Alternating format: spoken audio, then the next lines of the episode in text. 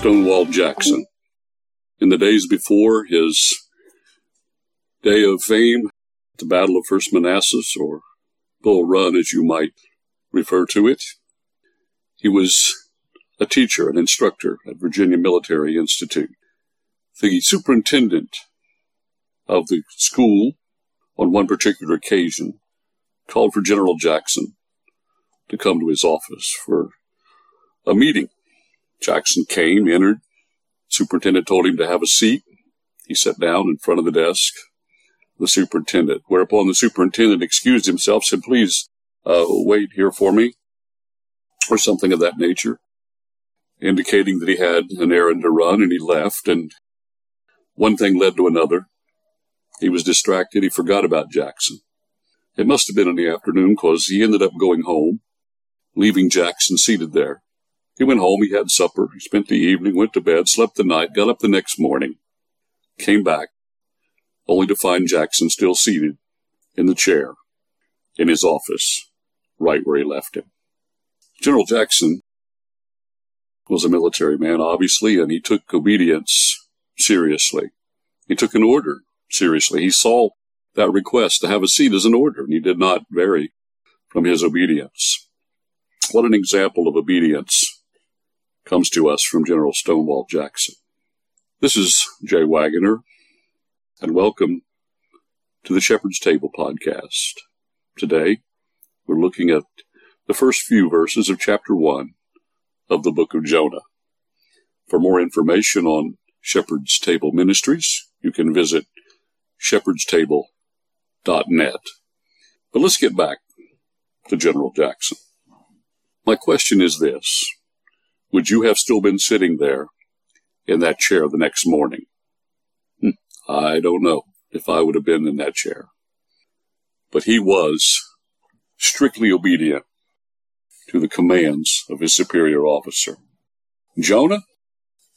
Well, that's the opposite case. God gave Jonah a very specific command. Jonah chapter one, verse one. Now the word of the Lord came to Jonah, the son of Amittai, saying, Arise, go to Nineveh, that great city, and cry out against it, for their wickedness has come up before me. But Jonah arose to flee to Tarshish from the presence of the Lord. So Jonah disobeyed. In fact, he is a great example of disobedience in the scripture. But there's much to be learned from the book of Jonah and the story of Jonah as we have it here in this book. And the truth of the matter is, you and I are a whole lot more like Jonah than we might have ever thought about being. Who was Jonah anyway? Well, we're told here he's the son of Amittai. We don't know who that was. That doesn't help us. We are told that he is, or he was from the city of Gath-Hepher.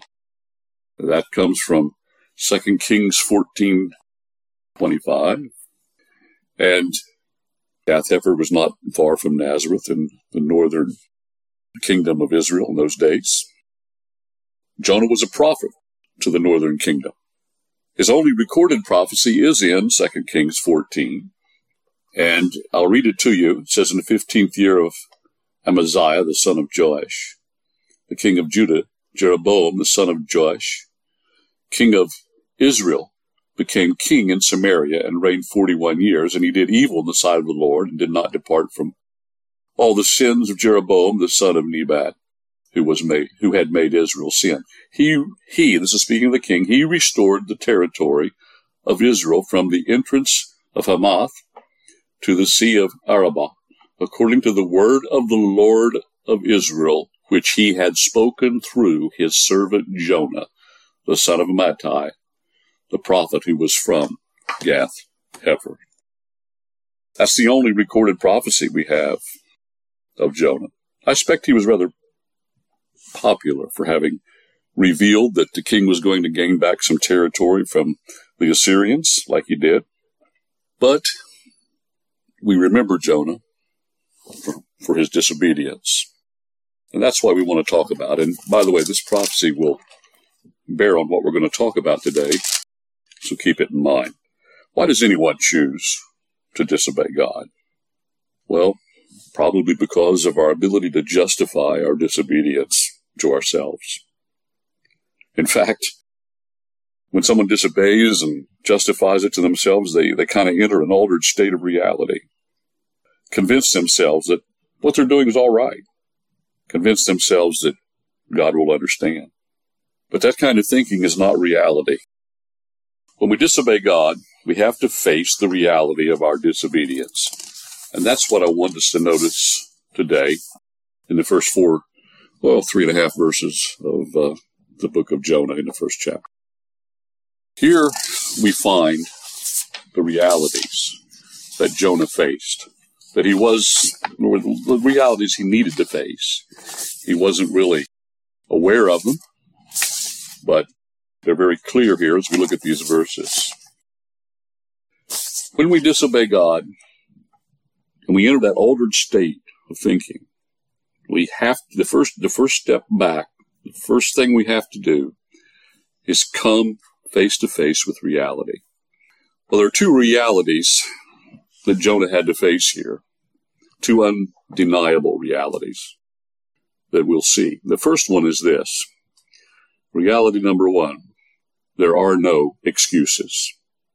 No excuse is good enough for disobeying God.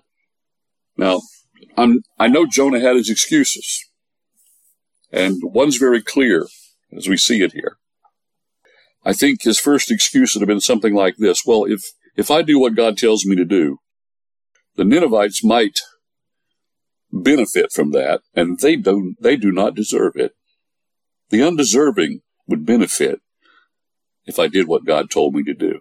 Now, that's not really apparent here in the verses we read, but as we'll get to later on, and over in chapter four, uh, Jonah mentions that the reason he disobeyed was he was afraid that if he went and preached this message to Nineveh, that, you know, they might repent. And the message as we, as it is revealed over in chapter four was that God was going to destroy Nineveh in forty days. Well, it was a conditional prophecy. It, there was no reason to give him forty days if it wasn't. Jonah realized this, and he did not want to see the Ninevites turn to God. Let's talk about the city of Nineveh. It was founded by Nimrod, Genesis chapter ten, verses eight to eleven. So it had a very uh, inauspicious beginning. It was something done by ungodly people. It had, by this time, become one of the largest cities in the world. Some people say the largest. It's located on the Tigris River in uh, Mesopotamia, and it was the capital of the Assyrian Empire. So, to understand who Nineveh was and who the Ninevites were, you have to understand who the Assyrians were. Well, they were probably the most hated people in the world. They were known for their unusual cruelty. They'd conquer a city or a country. Uh, they would treat the conquered foes and inhabitants in the most unusually cruel fashion, killing them in, in the most heinous type of ways. Well, they had pretty much taken all the territory of the Middle East, the known world in that day. They were the world power. And they had subjugated the northern tribes of Israel in eight forty-one B C, which is by the time Jonah's uh, book and the events of it come into reality. That was, well, nearly one hundred years. They had subjug- subjugated Israel and forced them to pay tribute. But eventually, uh, they would conquer the northern kingdom another one hundred years later. And uh, so the, the Assyrians were the sworn enemy of the Israelites. Jonah's prophecy about the king and Israel gaining back some of his land, Uh, that, that was that would have been good news to everybody. That was uh, a great and wonderful message for Jonah to deliver, I'm sure. Uh, this was not such a welcome message here, to go to the Ninevites and give them an opportunity to repent. So one of his excuses had to be, well, the undeserving would benefit. Here's another excuse, I think, uh, that probably ran through Jonah's mind. Uh, others would not approve of my actions. That's right. Probably nobody in Israel would approve of giving the Ninevites an opportunity to repent, but they would all have been happy if they didn't, and God would destroy the place. The only recorded prophecy of Jonah, we've mentioned back in Second Kings fourteen twenty-five, was popular. This assignment, if the Ninevites responded in any way at all in a positive manner, that would not been that would not have been a very popular prophecy. So suppose he had went and, and preached and, and they did uh, repent and God didn't destroy them, and uh, Jonah wouldn't be a popular man coming home. Others wouldn't approve of my actions. Here's another excuse that Jonah probably used. I might suffer, personal, personally suffer if I do this. Well, why would he think that? Well, the Assyrians might not appreciate his message.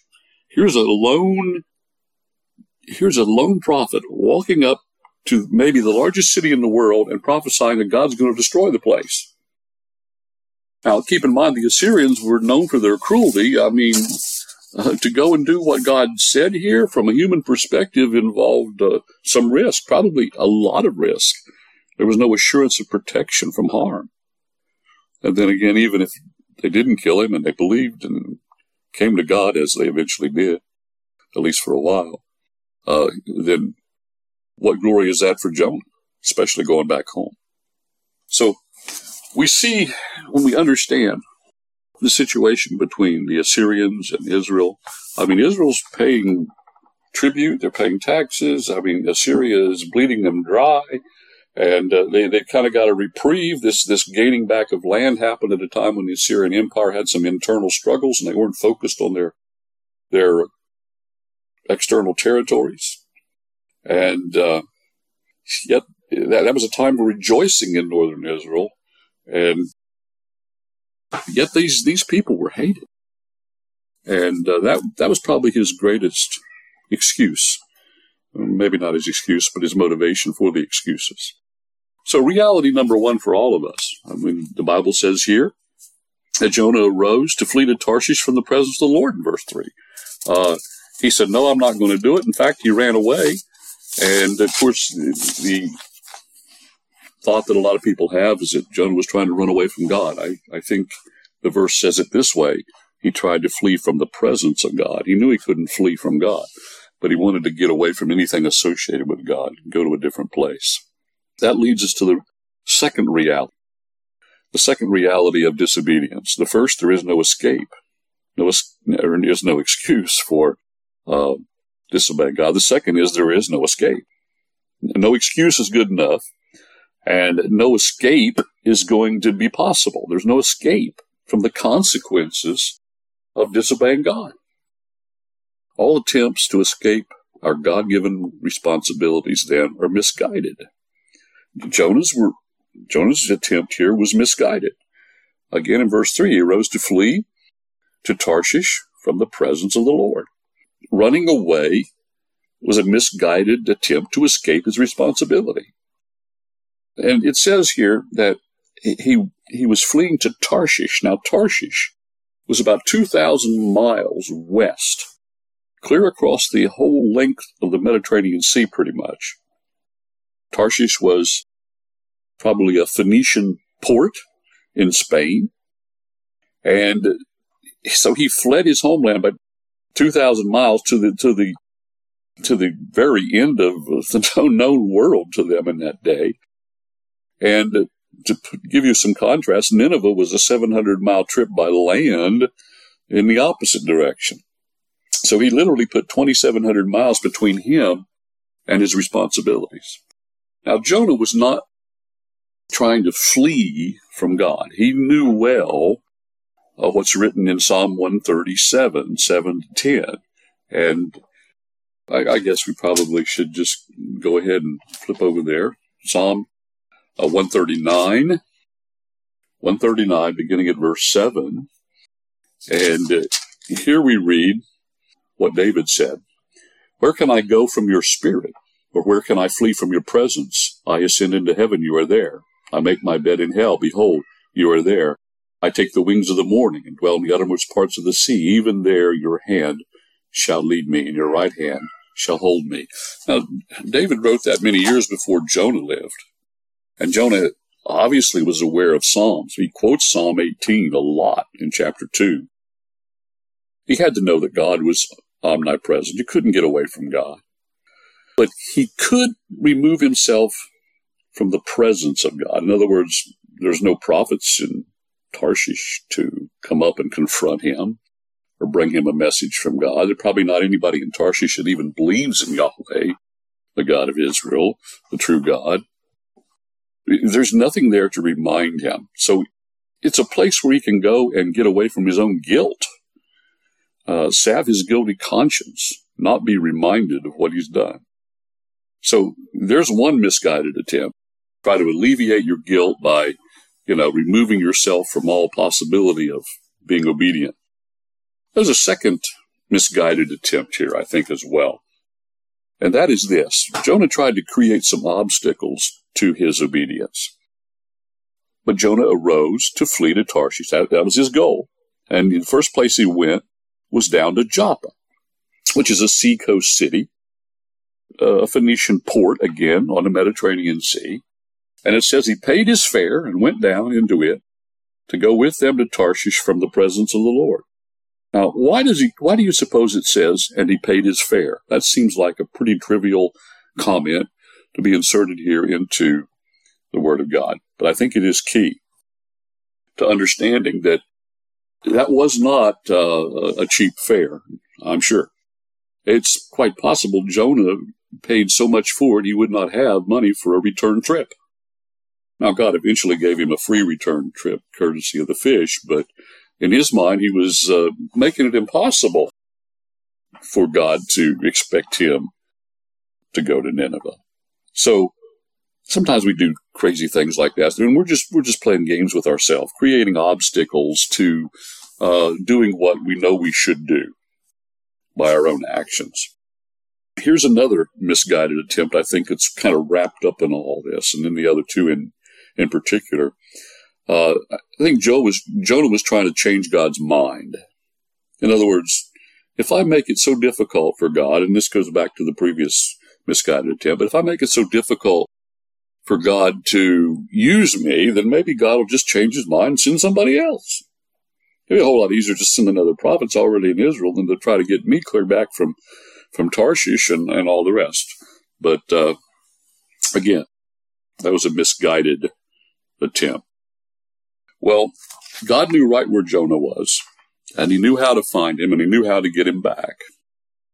Verse four begins this way, "But the Lord sent out a great wind on the sea, and there was a mighty tempest on the sea, so that the ship was about to be broken up." See, God sent a storm after Jonah. He sent a particular storm, a very, very fierce storm that rattled even the experienced Phoenician sailors, and he sent it right straight to where Jonah was and where the ship was that was on that sea. Now, God will do the same type of things in our lives. He'll send a storm sometimes. When we find ourselves imitating Jonah, when we have made enough excuses to justify ourselves in our own mind, and maybe, hopefully, we think in God's mind, uh, and then when we have, you know, created enough uh, Uh, enough obstacles to God ever using us and, and employing all these uh, contrived ways of escaping from our responsibilities, we find that God sends a storm into our life. It might not be a literal storm. It might be a financial problem. It might be a health issue. It's something that he sends our way to wake us up, just like he did Jonah. So I'm wondering, at this present moment in your life, are you in the midst of the storm? Is there something there that is pointing you back to obeying God? If so, uh, you need to wake up. Jonah was asleep, as we find out in the next verse. We'll get to that later on. We, he had needed to wake up, you know, physically. Uh, but he, he didn't wake up. He did, but he didn't wake up spiritually for a while. But God sends out storms to wake us up so that we'll be obedient. So we need to be honest with ourselves. We need to face the realities of disobedience. That's the first thing we need if we're going to ever become useful and if we're ever going to be obedient again to God. And so maybe you're not in the midst of a storm. Maybe you're not disobedient at this moment. But I'm wondering, if you were challenged to go to Nineveh, would you go? What if what if we were sent somewhere like that, some nation in our world today that was nothing but evil, and there are plenty of them. Or maybe we can just make it a little bit more everyday practice. If God said, sit in that chair, I'll be back, and he didn't come back twenty-four hours or more, would we still be sitting in that chair? How, how, how seriously do we take the need to obey God, to live by his word? That's the question we have to face. It's one that, if we can come to grips with, will revolutionize our life, as simple as it is. Just obey God. Just do what the Word of God says. You'll avoid a lot of storms in your life if you do. This is Jay Wagoner. You've been listening to the Shepherd's Table podcast. Again, for more information on Shepherd's Table Ministries, visit shepherds table dot net. We'll see you next time.